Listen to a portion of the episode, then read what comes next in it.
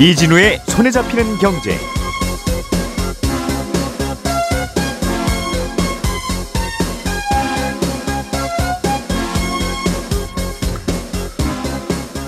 안녕하십니까 이진우입니다. 어, 한국전력이 호남에서 만들어지는 전기를 수도권으로 보내는 송전 설비 계획을 발표했습니다. 어, 전력이 상대적으로 남는 여유가 있는 서해안 호남 지역과 전력이 부족한 수도권을 잇는 전기 고속도로를 만들겠다는 건데요. 여기에 들어가는 비용이 대략 56조 원 정도 됩니다. 요즘 부동산 경기가 안 좋다 안 좋다고들은 하는데 분양가 추이를 보면 부동산 경기와는 좀 다르게 꾸준히 오르고 있습니다. 전용 면적 60제곱미터 이하 아파트를 소형 아파트라고 분류하는데 특히 소형 아파트의 분양가가 요즘 많이 오르고 있습니다. 한동안 내려가는 추세였던 국제 곡물 가격이 다시 오를 것 같다는 전망도 나오고 있습니다. 조금 전에 말씀드린 이 세 가지 뉴스 오늘은 자세하게 정리해 보겠습니다. 5월 9일 화요일 손에 잡히는 경제 바로 시작합니다. 우리가 알던 사실 그 너머를 날카롭게 들여다봅니다. 평일 아침 7시 5분 김종배의 시선 집중.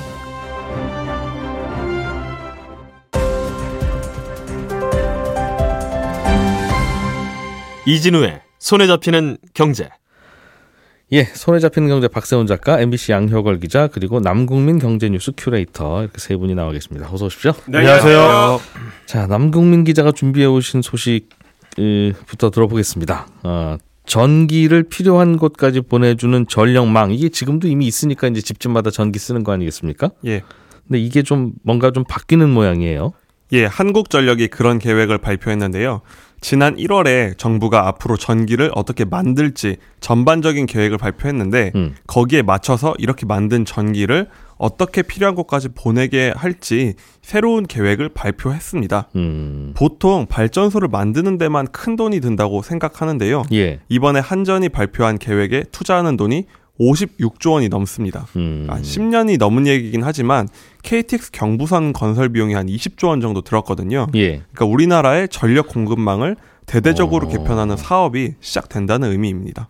이게 했어야 되는 일인가 봐요. 그동안 별 관심은 없었는데 무슨 문제가 있어서 바꾼다는 겁니까? 예, 지금 전력 인프라의 가장 큰 문제는 수요와 공급의 미스매치인데요. 예. 수도권은 전기를 많이 쓰는데 발전량이 적고 음. 영호남 지방은 전기 발전량은 넘치는데 이거를 소비처인 수도권까지 보내지 못하고 있는 겁니다. 음흠. 수도권은 전체 전력 소비량의 40%를 쓰거든요. 예. 그런데 지역 내에서 만드는 전기는 24%밖에 안 됩니다. 이게 뭐 전기만 그렇습니까? 쌀도 그렇고 물도 그렇고 뭐든지 수도권은 소비를 많이 하고 생산은 다른 곳에서 하고 네, 그러니까 맞습니다. 실어 날라야 되고 다 그런데 그렇습니다. 예. 그런데 문제는 전기가 그런 쌀이나 다른 물건과는 다르게 어디다 만들어 놓고 창고에 쌓아뒀다가 아. 나중에 갖다 주는 물건이 아니라는 거죠. 예.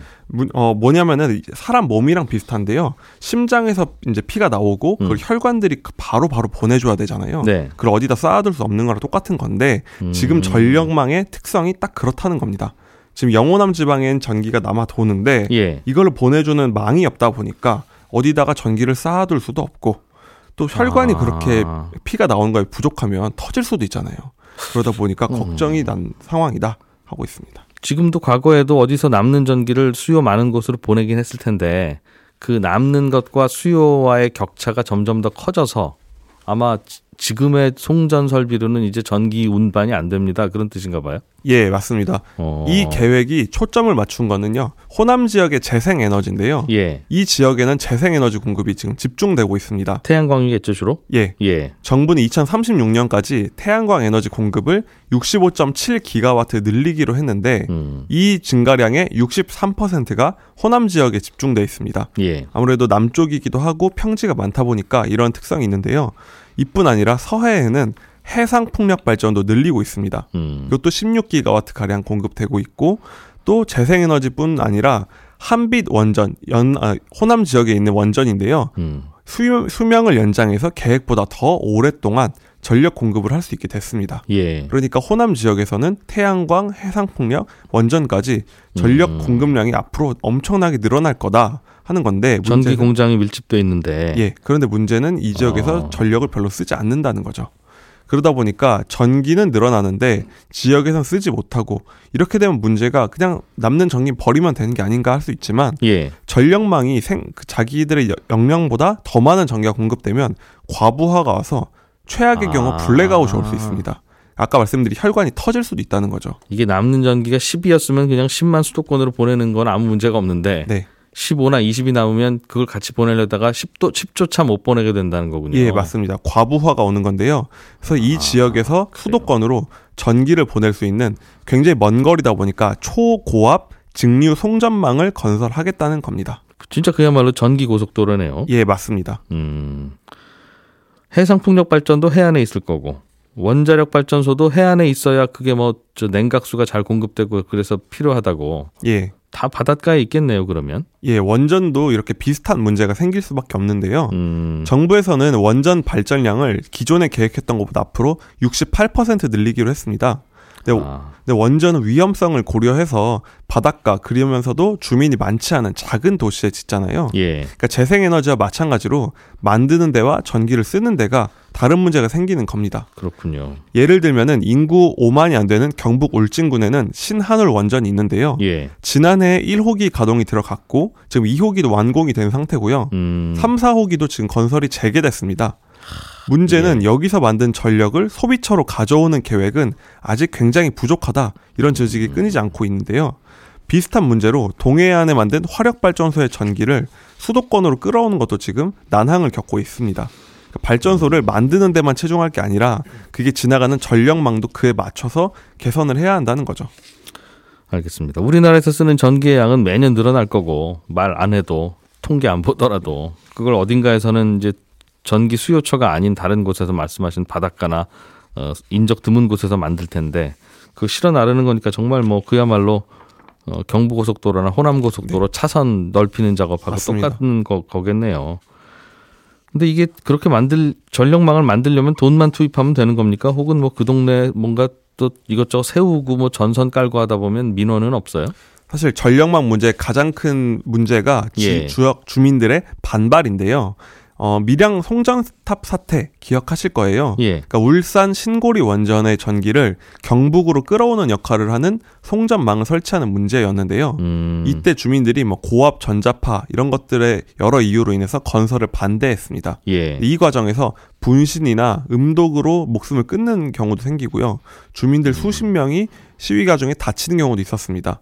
지금 동해안에서 경기도로 들어오는 초고압 송전망 공사도 상당한 반대에 부딪혀 있거든요. 예. 앞으로 발전소는 다 만들어 뒀는데 전력망이 없어서 그냥 놀게 두거나 최악의 경우 아까 음. 말씀드린 것 같은 블랙아웃이 생길 수 있다. 이런 걱정이 나오는 거죠. 예. 그러니까 한전은 이런 점을 고려해서 송전망을 가능하면 지중화, 땅즉 속에 땅 밑에 묻는다. 음, 예. 하는데 그리고 주민 설득도 공들이겠다고 이번에 밝혔지만 음흠, 효과는 아직도 불투명합니다.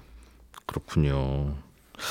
수도권으로 대형 공장들 오지 말라고 하는 규제가 그게 물론 이제 수도권의 인구 집중을 막기 위한 다양한 목적도 있습니다만 지금 듣다 보니 공장들이 자꾸 수도권으로 오면 전기 많이 쓰는 공장들이 오면 또 그 전기 보내느라고 이렇게 고생이니까 차라리 지역에다 그냥 공장 지어 주시면 안 됩니까 하는 얘기들이 그래서도 나오겠네요. 맞습니다. 음. 이번에 그 경기 용인 지역에 반도체 클러스터 짓는 거 전력망 공급만 1조 원 정도가 든다고 하더라고요. 아하. 그래서 이렇게 수요를 좀 지방으로 분산하려는 시도도 이- 하고 있습니다. 아. 대표적으로 전기를 가장 많이 먹는 시설 중 하나가 예. 데이터 센터인데요. 음. 이거를 발전소가 많은 지역으로 옮기면 인센티브를 주는 제도를 시행하고 있습니다. 바로바로 거기서 만든 전기 쓰면 예, 되니까. 바로 거기서 써라 이건데 음. 기업들이 선호하지 않다 보니까 여전 히 수도권에 이런 시설들이 몰리고 있고요. 특히 경기 남부에는 아까 말씀드린 반도체 공장이 엄청나게 늘어나면서 전력 편중이 음. 더 심해지고 있습니다. 그러다 보니 전력망을 일단 고치면서 장기적으로 산업 수요도 분산해야 된다 이렇게 지적하고 있습니다. 아, 전기망 생각하면 진짜 공장들이 그쪽으로 좀 내려가 줘야 되겠네요. 예, 맞습니다. 그러나 이제 전기만 내려간다고 되는 게 아니라 사람도 그 동네에서 뽑아야 그렇죠. 되니까 네, 그게 문제입니다. 그게 잘 안 뽑히고 또 뽑은 사람 내려보내면 또 안 산다고 그러고 네, 그게 현실이니까 고민일 텐데 문제는 여기 들어가는 비용이 대략 56조 원인데 문제는 한국전력 한전이라고 하는 곳이 여기가 요즘 돈 없기로 유명한 곳 아닙니까? 그렇습니다. 도대체 이 계획을 어떻게 조달할지에 대해서는 야 굉장히 의문의 목소리가 많습니다. 듣다 보니 진작 좀 준비해서 했어야 되는 것 같은데 이- 네. 지금까지 안 미루고 음, 송전탑과 관련한 주민 민원들 소, 그런 것들이 이렇게 연결되는 얘기였군요. 알겠습니다. 잘 들었습니다. 박 작가님 들고 오신 소식은 국제 곡물 가격이 또 오를 것 같다는 소식인데 그렇습니다. 어, 왜 왜 또 그렇대요? 러시아 우크라이나 전쟁 여파 때문인데 예. 작년에 러시아가 우크라이나를 침공하면서 많은 일들이 있었는데 그 중에 하나가 국제 곡물 가격이 오른 거였거든요. 우크라이나의 밀이나 보리, 옥수수 수출량이 세계 한 3, 4위 정도 하는데 러시아의 침공을 받아서 곡물 생산량이 준 것뿐만 아니라 예. 러시아가 우크라이나 곡물 수출을 틀어막고 있어서 공급이 좀 줄다 보니까 가격이 오르기도 했거든요. 한때는 그랬죠. 그렇습니다. 우크라이나가 곡물을 수출하려면 배에 실어서 우크라이나 앞바다인 흑해를 통과해야 하는데 예. 러시아가 그 흑해를 장악하고선 안 돼, 못 지나가 그러고 있었던 겁니다. 음. 그러다가 작년 7월부터 유엔이랑 유엔이랑 튀르키예가 앞장서서 러시아를 잘 달랬고 이른바 흑해 협정이라는 걸 맺어서 막혀있던 우크라이나산 곡물 수출길이 열렸거든요. 우크라이나도 필요하지만 사다 쓰는 나라들도 빨리 곡물이 들어와야 밥을 먹을 거 아니겠습니까? 그렇습니다. 예. 그래서 수출길이 다시 열리면서 사상 최고치로 오르던 국제 곡물 가격이 조금씩 내려오는 중인데요. 음. 대표적인 사례가 밀 가격이거든요. 예. 작년 5월에 그러니까 러시아가 우크라이나 밀 수출 사, 밀 수출을 막고 있었을 당시 가격을 보면 음. 톤당 520달러였는데 예. 요즘 보면 이제 국제 밀 가격이 톤당 360달러입니다. 1년 전보다 절반 조금 안 되게 떨어진 거죠. 음. 다른 곡물 가격도 밀처럼 급등을 했다가 다시 조금씩 가격이 내려오는 중이고요. 네. 곡물 가격이 최정점을 찍은 게 작년 6월인데 그때랑 비교하면 지금은 전반적으로 40% 가까이 빠진 수준입니다. 아. 야, 그래도 물가 낮추는데 곡물이 도움을 줬네요. 지난 1년간. 그렇습니다. 음. 그래서 안 그래도 요즘 우크라이나에서도 풍년이 들어서 곡물 수출 빨리 해야 되는데 네. 하는 얘기들도 많은 것 같고. 그렇습니다. 어, 뭐 우- 우크라이나만 달랑 풍년이 들 리가 없잖아요. 그 동네는 그렇죠. 다른 나라들도 있으니까. 좀 그런 얘기를 듣긴 듣는데 네. 왜 다시 가격이 오를 것 같다는 겁니까? 그럼 이런 상황에서? 어, 조금 전에 이제 말씀드린 작년 7월부터 맺었던 그 흑해 협정 있잖아요. 음. 그게 일전 간격을 두고 계속 연장을 하고 있는 거거든요. 예. 근데 이달 18일이면 협정이 만료가 되고 다시 연장을 해야 되는데 음. 러시아가 자기들 요구 안 들어주면 연장을 안 하겠다. 이렇게 지금 버티고 있는 겁니다. 그러니까 혹시 이러다가 다시 작년처럼 수출이 안 되고 그러면서 가격이 오르는 거 아니냐 이런 우려가 나오기 시작하는 거죠. 러시아는 뭘 요구하면서 그런 협박을 하고 있는 겁니까? 일단 다양한 요구 조건을 내걸고 있는데 음. 대표적인 게 스위프트 여기에 다시 복귀하게 해달라는 거예요. 그러니까 러시아가 우크라이나를 침공하고 나서 미국이랑 서방 국가들이 국제 은행들끼리 결제를 할 수 있게 만들어놓은 시스템에서 러시아를 빼버렸잖아요. 예. 근데 거기에 좀 다시 넣어달라는 겁니다. 이것 때문에 러시아가 수출도 안 되고 수입도 안 되고 아주 골머리를 앓았었죠. 그렇습니다. 예. 근데 이건 아마 들어주기 힘들 거라는 걸 알면서도 요구를 하는 것 같거든요. 왜냐하면 음. 이게 가장 강력한 경제 제재 수단인데 미국이 쉽사리 들어줄 리가 없잖아요. 음흠. 두 번째로 요구하는 건 미국이 동결시킨 해외 자산들 해제해 달라는 건데 예. 이건 역시도 아마 안 될 걸 알고 있을 겁니다. 러시아 입장에서. 음. 그래서 아마도 지금부터 말씀드릴 이유 때문에 협정을 볼모로 삼고 있는 거 아니냐라는 해석이 나오는데 예. 최근에 주요 7개국 G7이 러시아 제재를 지금보다 더 강하게 하는 방안 중에 하나로 러시아로 들어가는 물품들을 전면적으로 막겠다라는 방안을 고려 중입니다. 식량과 소비재들. 네. 예. 지금은 러시아로 들어가는 걸 허- 허용은 하되 몇몇 품목은 좀 막고 있는데 예. 앞으로는 수출을 전면 금지를 하고 몇몇 품목만 예외적으로 들어갈 수 있게끔 하겠다. 러시아 안으로. 네. 음. 이런 방식을 논의하고 있습니다. 그 서방이 몇몇 추- 추가 제재를 한다는 거군요. 그렇죠. 그 몇몇 품목이 뭔지는 아직 안 정해졌고 이달 21일에 이 G7 정상회담이 열리거든요. 거기서 음. 예. 결정을 할 예정인데 흑해 협정 만료일이 18일이라고 말씀드렸잖아요. 그러니까 지금 러시아가 흑해 협정을 볼모로 삼는 건 음. 이 대러 수출 전면 금지 하지 말라. 요거를 지금 내걸고 있는 것 같습니다. 일주일 후에 그게 만료되는데 그렇습니다. 그 서방이 러시아로 가는 바닷길을 끊으면 네. 우리도 우크라이나에서 바깥으로 나가는 바닷길 끊겠다. 그렇죠. 러시아 입장에서는 그 카드 쓸만하겠네요. 러시아 입장에서는 그렇죠. 그런 상황에서 혹시라도 문제가 틀어지면 이제 식량 가격도 오를 것 같고. 그렇습니다. 아이고, 알겠습니다. 음. 양효걸 기자님, 네. 최근에 부동산 시장 안 좋은 건 너도 알고 나도 알고 다 아는 소식인데 네, 맞습니다. 새로 지어서 분양하는 아파트의 분양가는 계속 오르고 있어요. 이거 네. 왜 그렇죠? 일단 말씀하신 것처럼 이제 금리가 한번 가파르게 오르면서 부동산 시장, 특히 이제 자산 시장이 상황이 좋지 않은데 네. 이런 가운데 올해 전국 아파트 분양가가 꾸준히 오르고 있습니다. 이제 특히 이 전용 면적 60제곱미터 이하, 그러니까 시장에서는 흔히 20평형대로 불리는 소형 아파트에서 분양가가 가파르게 올랐는데 이 평당 분양가 그러니까 3.3제곱미터당 2천만 원을 처음으로 돌파를 했거든요. 그래서 예. 이 전반적인 물가가 오르기 때문에 사실 분양가도 오르는 거는 자연스러운 현상입니다. 물건값이라고 보면요. 근데 이 소형 평형은 올라도 좀 너무 올랐고 2020년에 비해서 올해 4월 기준으로 보면 거의 한 50%가 올랐고요. 2017년에 비하면 두 배 이상 올랐습니다. 그래서 예. 아 그러니까 간단히 말씀드리자면 2017년에 한 2억 원에 분양했다고 한다면 지금 한 4억 원에 공급이 된다는 겁니다. 그래서 음, 네. 분양가는 계속 오른다. 네. 이게 뭐 그동안 분양가 상한제 같은 걸로 눌러놨던 거가 다시 뭐 올- 그래서 그런 거예요? 아니면 그냥 아파트 짓는 원가가 올라서 네. 안 팔리는 거는 어- 뭐 우리도 압니다만 뭐 이거보다 싸게 팔 수가 없어요. 그런 네. 상황입니까? 약간 복합적입니다. 두 가지가. 그래서 음. 일단 가장 큰 원인으로 꼽히는 게 아까 말씀하신 규제 완화입니다. 사실 예. 그동안 이 분양가 규제로 가격을 위에서 아래로 꾹 눌러놨었거든요. 음. 근데 이게 규제 지역이 해제가 되면서 강남 3구하고 용산구 이게 네, 네 곳을 제외하고는 이 분양가 상한제가 사라져 버렸습니다. 그래서 이 건설사가 아파트 분양가를 정할 땐 사실 여러 가지 요소를 이제 감안을 하는데 음. 당연히 아까 말씀하신 원가도 들어가고요. 하지만 그보다 입지 그리고 앞으로 주변에 어떤 게 들어설 것이냐 개발 계획 이런 것도 반영하고요.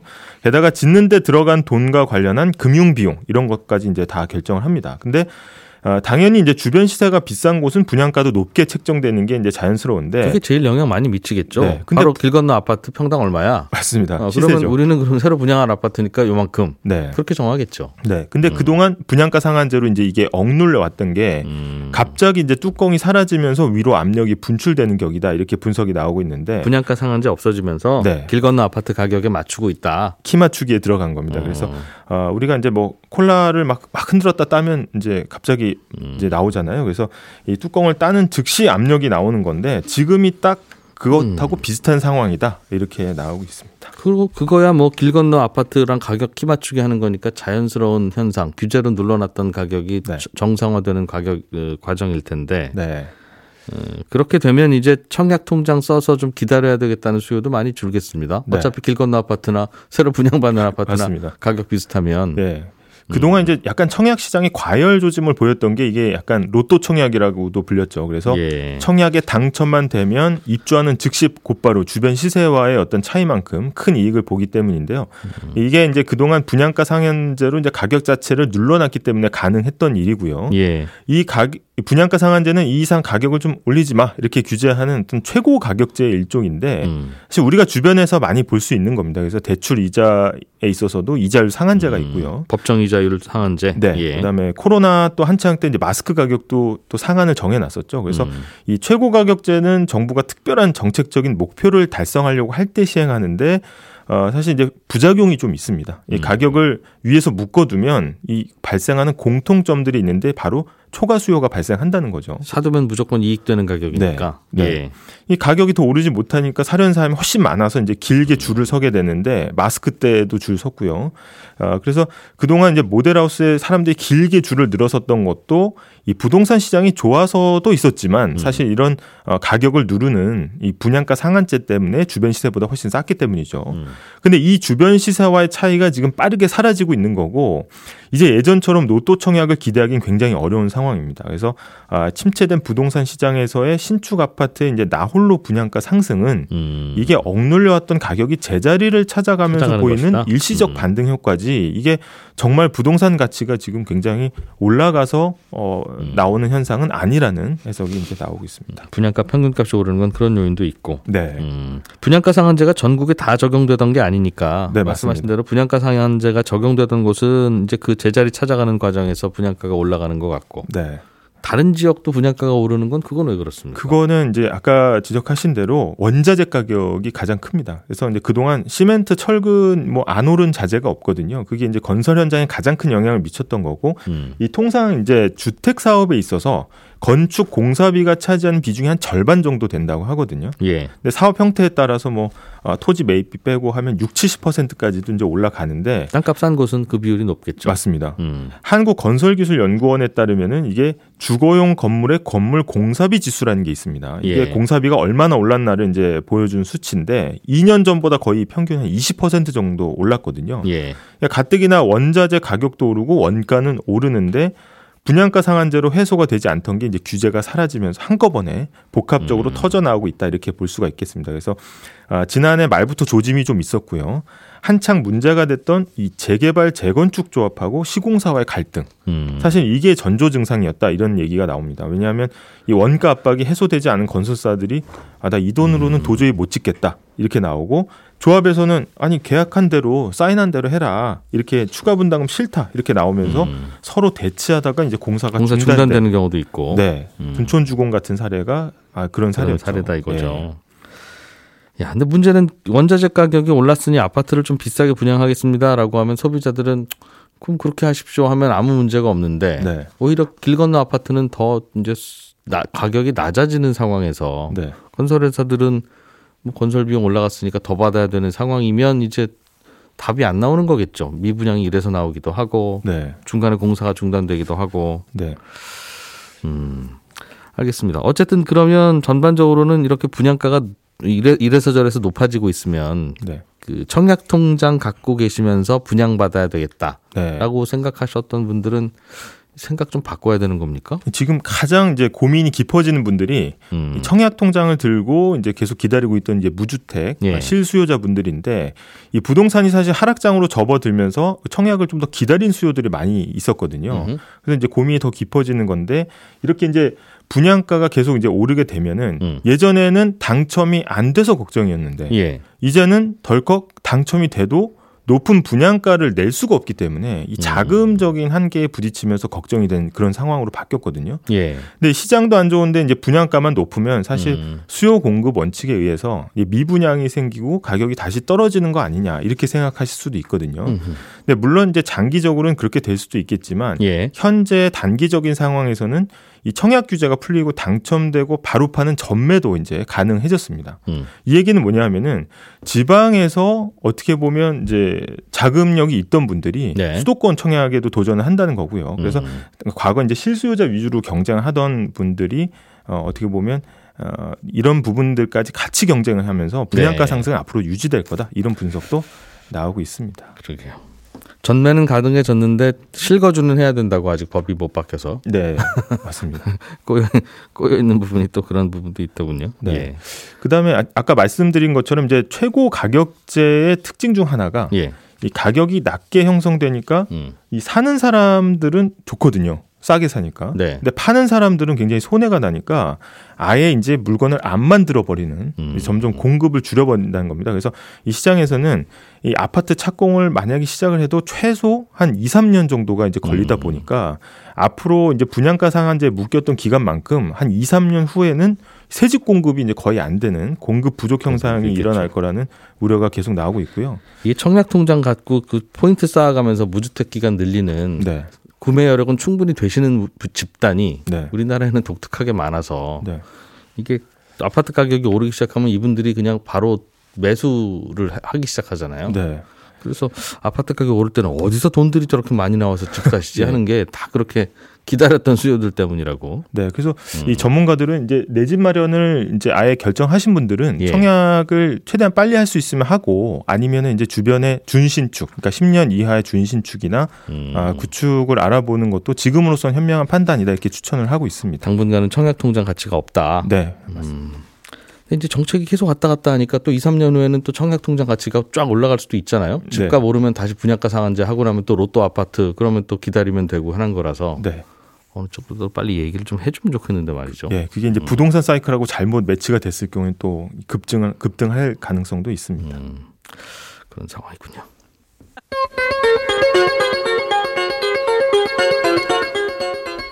예, 오늘도 박세훈 작가, 양효걸 기자, 남국민 큐레이터, 뉴스 삼총사 감사합니다. 그리고 저는 내일 아침 8시 30분에 다시 찾아오겠습니다. 이진우였습니다. 들어주신 청취자 여러분 고맙습니다.